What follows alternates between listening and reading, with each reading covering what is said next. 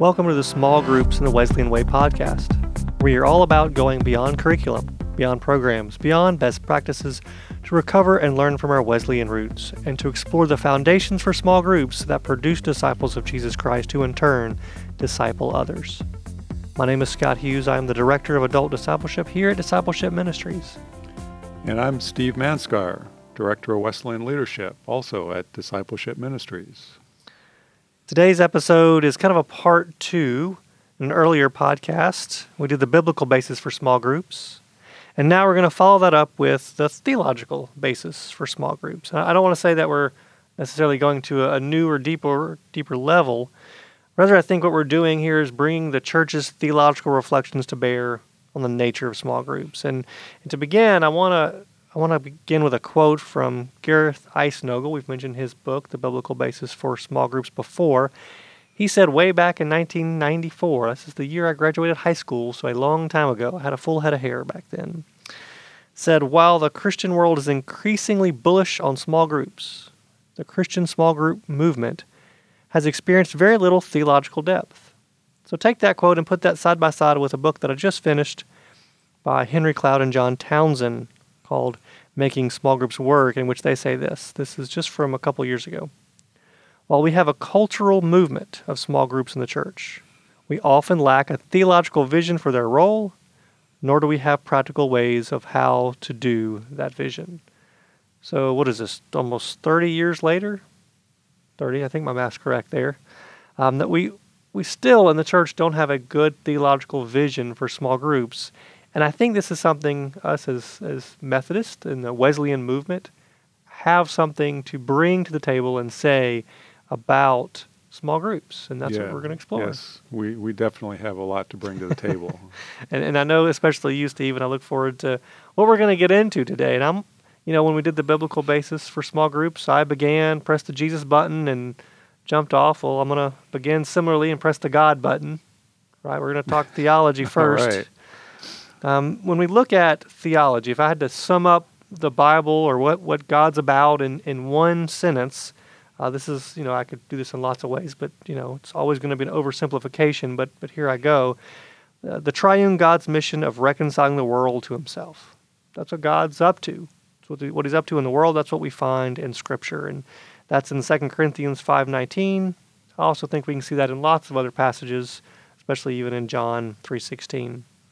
And so, what we find when we look at who God is, is relationship. God is a communion of three self giving persons in mutual love, such that they are one. And it's a, it's a radical vision of, of personhood, it's a radical vision of, of who God is. And amazingly, He's inviting us into that relationship. And it's, it's that participatory grace where He calls us to be a part of his mission. And I think this gives us uh, a lot of basis for what small groups should look like and how they should operate. And I see this as well in back to pressing the Jesus button, right? And, and from Philippians chapter 2, where, where Jesus is self emptying, he's totally giving of himself. And I think that's a vision for what small groups, what should happen in small groups, is that our, our the communal nature, the relationships are, are that way. So that's that's my sort of in summary theological basis for for small groups. Well, I want to add something to please, that. Please, that do. I didn't hear. Okay. Um, I like your. I agree completely that the rationale, the theological rationale for small groups, is grounded in the doctrine of the Trinity and the doctrine of God, um, and God, who God is. That God is not a solitary being right. or spirit, but rather God is three Father, Son, and Spirit united together in love, each distinct, each with their own person yeah. and work, um, but each interpenetrating each other. That's that. Well, that's you know, if you yeah. remember your your theolo- your your systematic theology, yeah, and that it's, that, it's there. that, that wonderful Greek word perichoresis. That was the word I was trying to come up with. I couldn't they, remember it. Yeah, they interpenetrate one another. Yeah. They they they they participate in one another's work and lives, um, but they're united and they're united in love in one. So there is this mystery that they're they're three in one, um, but they're as you said they're this community of divine love, right? Yeah. That ineffable mystery. Ineffable. Love that phrase. and also, by the way, Charles Wesley wrote a whole collection, a book of hymns on the Trinity, Oh. which tells you why this is really important stuff, and particularly for us Wesleyans. The thing that I would add to that is that human beings are created in the image of this God Yes, absolutely. what what is called the imago dei which we all is in all of us and you know that's found in genesis 1 26 Yep. god created us in god's image so and what i'm what that does not mean is that either you or i look like god Oh, uh, I'm so glad. yeah God's not a bald man. but what my it does mean is that we share the character of god in in our personhood Yeah. Which means that we are created for relationship, that we possess the gift of the ability to give and receive, even the need to give The and need, receive yeah. love, Absolutely. that we need one another. Just as God, the, you know, that God the Father needs God the Son, and the Father and the Son need the Holy Spirit, and the Spirit needs the Father and the Son. They're all interdependent with each one another, Reciprocal. and yeah. and we are created yeah. To be interdependent with one another. Yep. Absolutely. And that's what it means to be fully human, is to be in relationship. We are creatures who are made, who need relationships of love and trust. Which is sort of a radical notion in our individualized society that we need need each other. Yeah. And I think that's pretty radical. And, and in order to be fully human, yeah. And, and just think about our lives, how we yearn for connection with others. Yeah, absolutely. Yeah, and th- this is where my sort of soapbox message is knowing our theology is, is healing. And when we have bad theology, it, it really does hurt.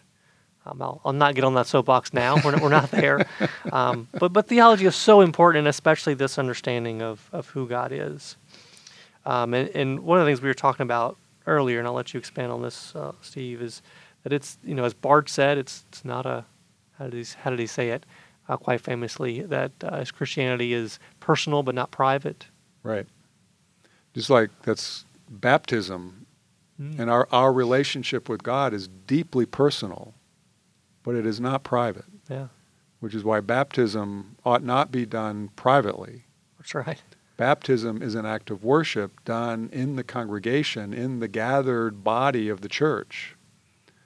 And it's a public statement of faith and commitment to living the Christian life. Yep. And we all participate in that. And so, yeah, it's our, our faith is deeply personal, but it is not private. That's and, and Wesley understood that really, really well. Yeah. And I think when we understand God this way, it then impacts how we understand uh, not just what He's up to in the world, what, what God is up to in the world, but how we understand salvation. That salvation for us as Wesleyans is not just simply about conversion or, or being born again, but has this whole whole house that, that John was like to talk about that we we move into. So, uh, Steve, say a little more about how our understanding of salvation also then impacts how we understand and, and do small groups. Well, I think salvation, is, it's certainly you know the beginning is to be that that that Sure. new, that new birth. Yeah, that, and I shouldn't underestimate is that. that is yeah. so important. And Wesley certainly believed that was absolutely necessary for salvation is the experience of the new birth Yeah. and regeneration. But that's the beginning. That's right. Gets the ball rolling, as It liturgy gets the ball going. That's that's the beginning, because that's what birth is. It's the beginning of a life that happens over time, and Goes on you to know, ba- babies are born to grow up. you know, a baby that stays a baby, Doesn't ever leave your house. it, and well, Sorry, two teenage kids. yeah. The a baby that stays a baby doesn't live. Well, there's that too. Yeah, Right? that's that's better said. Yeah. If it doesn't grow and change and mature, it dies. Yeah. That's what that means. So we are born in order to grow up and to become fully the man or the woman that God created us to be in the image of Christ. And that's all, and relationships Ah, back to that are word, yeah. essential to that. It, salvation is all about relationship. The, the, primary relationship is the relationship with God in Christ. Mhm. But he then, we are baptized into a community in which we live out this relationship with the people that Christ gives us in the church. And we are to be witnesses to Jesus with others in the world. So it's all about relationships.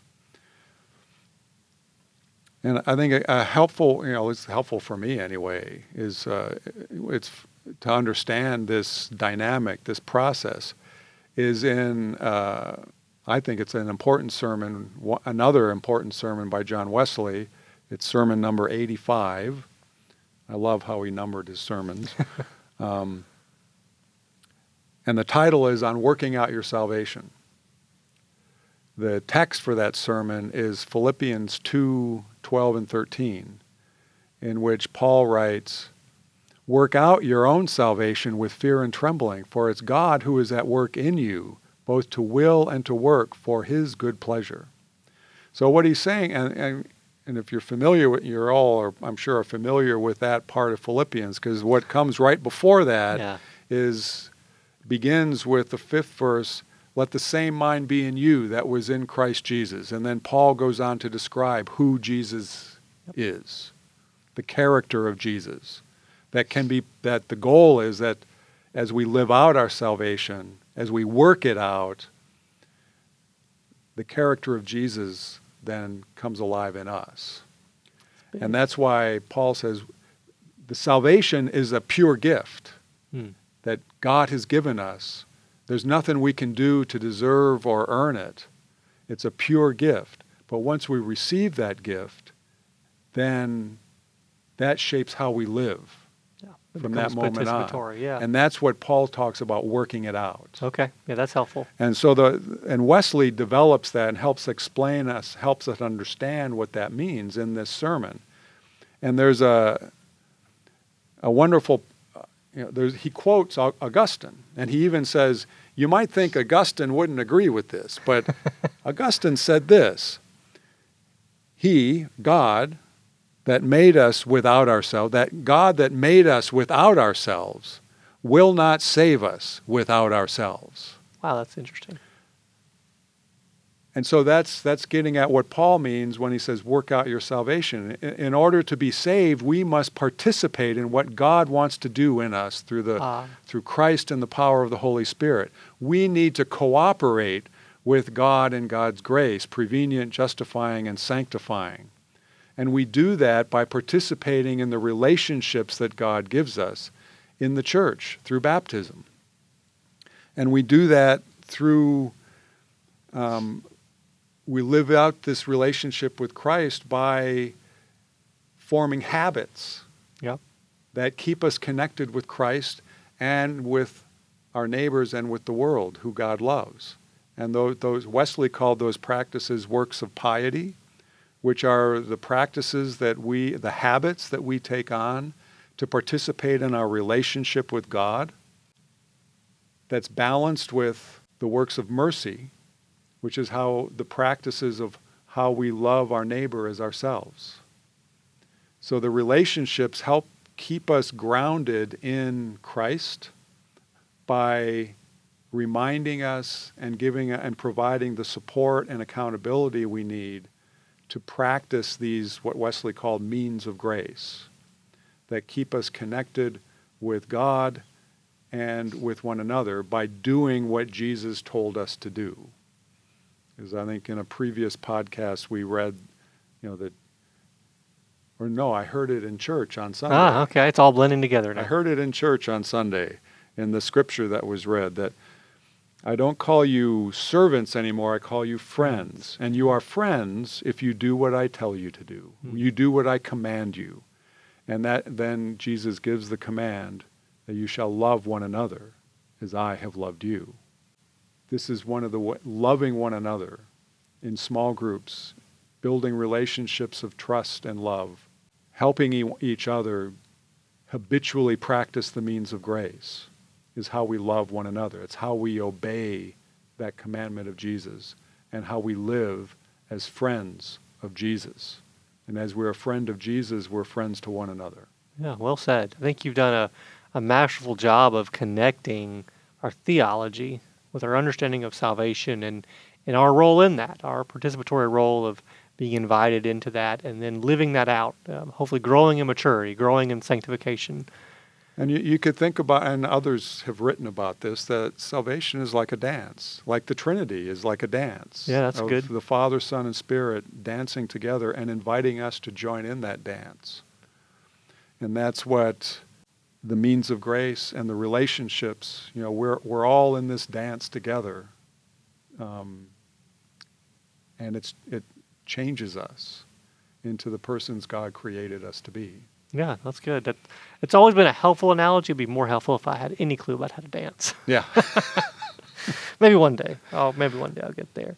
So let's let's draw then one more connect connecting point, and that is how the Wesleyan movement helped do this from its beginning, from its from its when it was a movement more than it was an institution or a church. It lived this out. So so say more about that. Well, Wesley, the, the Methodist societies, which in the beginning, when it was a movement, that's what you know. We need to understand the when we're talking about Methodist, early Methodism, we're talking about religious societies that were, by their nature, um, highly disciplined communities, who whose whose focus and mission was, you know, their mission statement was to reform the nation, particularly the church, and to spread scriptural holiness, holiness. over over the land. Yeah, great quote. And so the whole culture of the Methodist Society was focused on helping people to work out their salvation Yeah, to live into it. Yeah, um, in the church and in the world. Because all the Methodists, if you were a Methodist, you were also expected to be active in your parish church. it was a both and. It was both and. You were to worship on Sunday morning in your parish church. That's where you receive the sacrament. That's where you participate in the sacrament of baptism and, of course, the Lord's Supper. In the society is where people receive the, you know, they were given, they were, they were, all Methodists had to be in a small group. Ha- required. It was called a class. And I think we talked about this in a previous uh, podcast.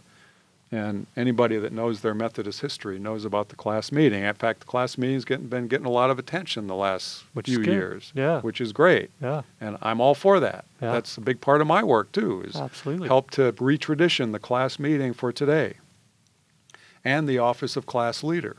So if you were a Methodist, you were automatically in a group of 12 to 15 men and women who met every week for mutual accountability and support for living the Christian life shaped by the Methodist rule of life, which we know as the general rules to do no harm by avoiding evil, by doing good um, as often Right. as you can to as many as you can. That's, I'm paraphrasing that Sure, and then by attending upon all the ordinances of God, or practicing what Wesley called the works of piety, um, the the public worship of God, searching the um, ministry of the Word, which was listening to the Word of God read and expounded, the Lord's Supper, searching the Scriptures, family and private prayer, and fasting or abstinence.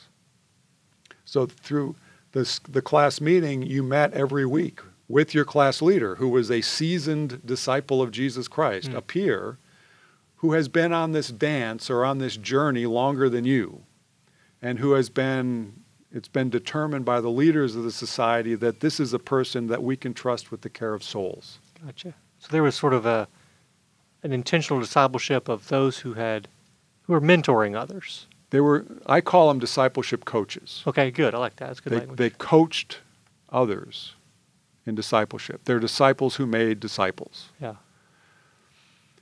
There was one question in the class, which was, How is it with your soul? The way they put it in the 18th century is, How does your soul prosper? I like that. How does your soul prosper? and each person would be given time to give their account of how their soul has prospered, how it is with their soul, and their response was shaped by how they lived and practiced the general rules Yeah. the rule of life, how they did no harm by avoiding evil, how they did good with their neighbors and their members of their family and anyone else that they encountered in the last week, and how they're doing with practicing those works of piety, participating in their relationship with God.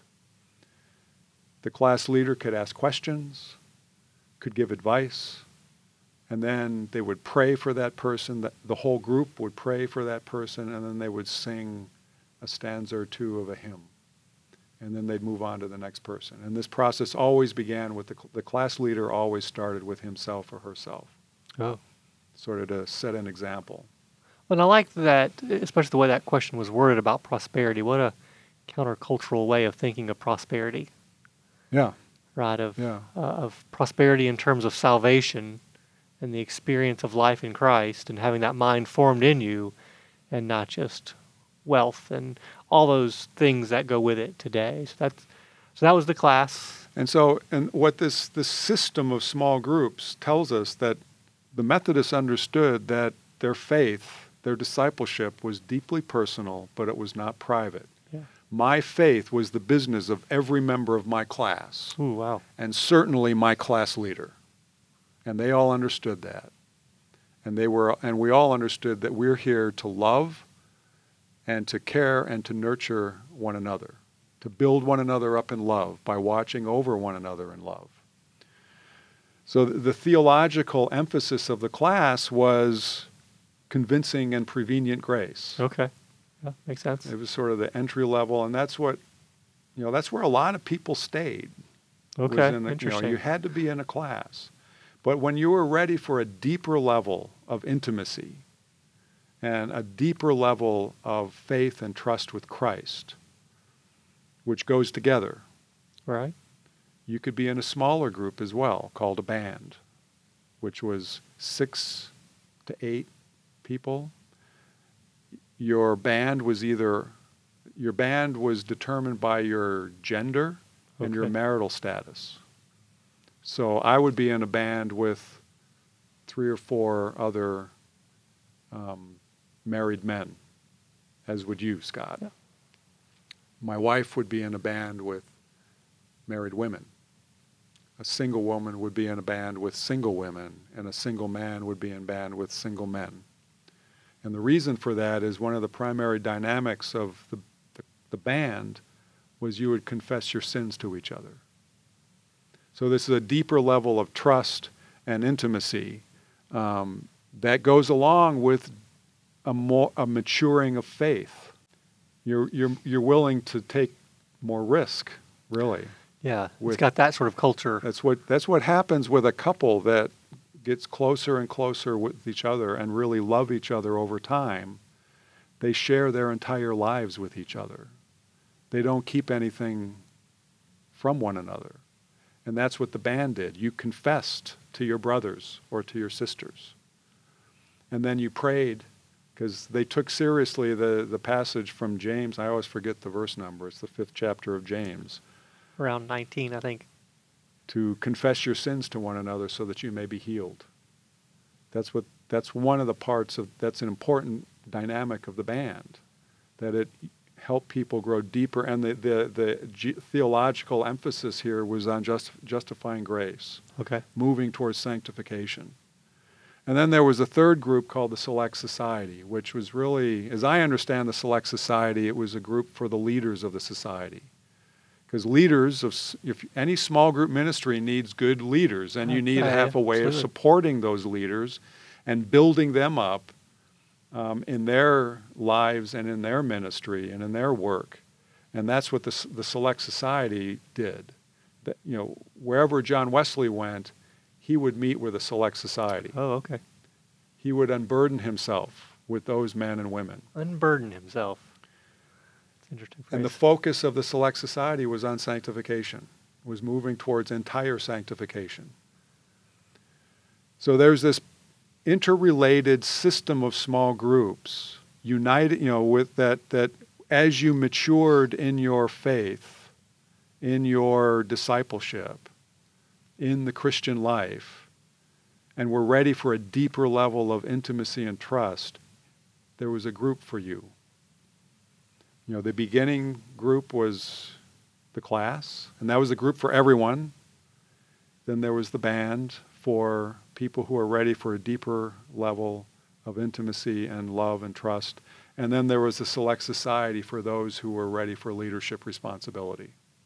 So I have a question that might put you on the spot here. So because we didn't talk about this beforehand, did you have any any notion of what the percentages look like? How what percentage of folks were in a class meeting versus a band and society?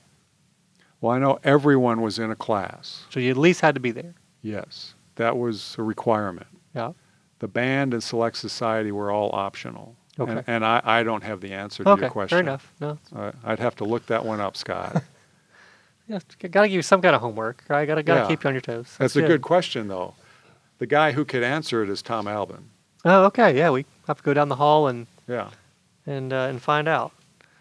So this is extremely helpful, I think, in terms of drawing together our theology, our understanding of salvation, and what the Methodist movement began. I mean, I know there's a large conversation in churches that I hear from. They want to put together a discipleship pathway. A- And this is the perfect opportunity for them to sort of reclaim our Wesleyan roots and look at, hey, we've, we've done some of this work already, and, and can draw on that. So I want to, as we get towards closing here, I want to draw some practical applications for what we've talked about. One of the things I would suggest is in small groups is make sure there's opportunity for people to share their testimonies. You know, how does your soul prosper? Right? Give them that room. I mean, too often we sort of get curriculum driven and we've, you know, what's the next curriculum? And there needs to be space for people to unburden themselves. Um, and so I think that's that's one way to to do this. Another is to avoid spiritualizing. I think we've we've all been in groups where someone always has the, the right answer, right? They can quote the passage, and, and it's almost like they do that to block out. Well, let's not go any deeper here. You know, I don't I don't want to get personal here. So, but I have the right answer. We can move on to the next question. And I think a good leader w- would sort of stop and, and dig a little deeper and, and say more about that and and find ways to to not just get at the right answers, but how are we building empathy? How are we getting uh, a group dynamic that's about growing vulnerability, that, that self emptying notion of, of who Christ was and what he's calling us to, to, to do there. Um, and one of the other things we talked about beforehand as we talked about this is the need for confidentiality. hmm And I'll let you expand on that. Well, this is, I think it's important for any small group that the focus is on maturity, you know, growing in discipleship. And not just knowledge. Right. It's informing disciples and Yeah. disciple. Um, so, and and we talk about this a lot, and and I, I talk about it in my covenant discipleship workshops when I do training for covenant discipleship, and it's in the resources in, in the brand new book that's just been published, Disciples. Making Disciples. The importance of confidentiality. In other words, whatever is said in the group stays in the group that that's an important part of the trust building that's Yeah. essential for the success and the mission of the group that you need to be able to trust one another that what you say here is not like Scott not you and I are in a covenant discipleship group together. And my wife knows you. My wife knows everybody that's in my group. And sometimes I'm tempted you know on Thursday night after you know we meet on Thursday morning and Gina and I have dinner on Thursday night you or Taylor may something say just share something about what's going on with your kids. Oh, true. Right? Yeah, yeah absolutely. In prayer request time. Yeah. And I'm tempted to share that with Yeah. Gina at the dinner table. But then I remember, well, they said that, you know, that came up during our conversation in our group. Therefore, it doesn't go past me. It's out of bounds. Right. And the reason for that is because Gina also works here and she might run into you and and and That'll share and say, you know, I heard Steve said something about you know your your boys, you know, Yeah. playing baseball and stuff. Yeah. That's really great. And then you're going to recall, well, I said that during our group meeting. What else is he telling her? I don't want that to happen. Sure. No, that yeah. I value our the trust that we have with each other too much in order to break that confidence. And that's I think important. You know, you shouldn't hear what you said in your small group waiting in line at the grocery store Or worse. or during coffee hour at church or or worse. And I've seen groups now beginning to have this conversation. Nor should it be on social media either. or exact yes. I mean, that really does become an issue for groups to think about. Is as we look at maybe putting a list of expectations together, a covenant together, and confidentiality being one of those. Well, how do we how do we do this with online social media everywhere as well? And so that's Right. something else for That's a good point. for groups to to consider. So I hope that that as we've drawn together in our last episodes about the connection between baptism and discipleship and small groups creating the proper culture within a congregation for small groups, that our theological basis is one of the ways we can think about the culture that happens within a small group. hmm So um, before we end, um, any, any last words of wisdom, Steve? Well, I want to add up? one more Yeah, practical thing. I thought you had the, one more thing. The yeah. importance of a rule of life. yeah. um, that I, I encourage congregations to adopt the general rule of discipleship as their congregational rule of life. And then what, what that does is it, it serves as a guide to keep, to, to make sure that the congregation is moving forward in its mission of making disciples of Jesus Christ. And the way we do that is by doing what Jesus told us to do. Right. Right. And so the general rule of discipleship, which is to witness to Jesus Christ in the world and to follow his teachings through acts of compassion, justice, worship, and devotion under the guidance of the Holy Spirit, simply is a practical, easily memorized guide as to how we do. Th- that's what Jesus told us to do in the Great Commandments. You know, in his, th- you know, the Great Commandments and that new commandment that he gave to love one another. So each group then can spend some time checking in with each other. How we how are we living our this this rule? How are we following Jesus in the world? So that just it serves as a helpful guide that keeps us with Christ in the world, and that's Yeah. what I, I recommend that uh, small groups and hopefully congregations adopt a rule such as the general rule of discipleship. Yeah, I think that could be so helpful, sort of an anchor for the Right. whole the whole congregation.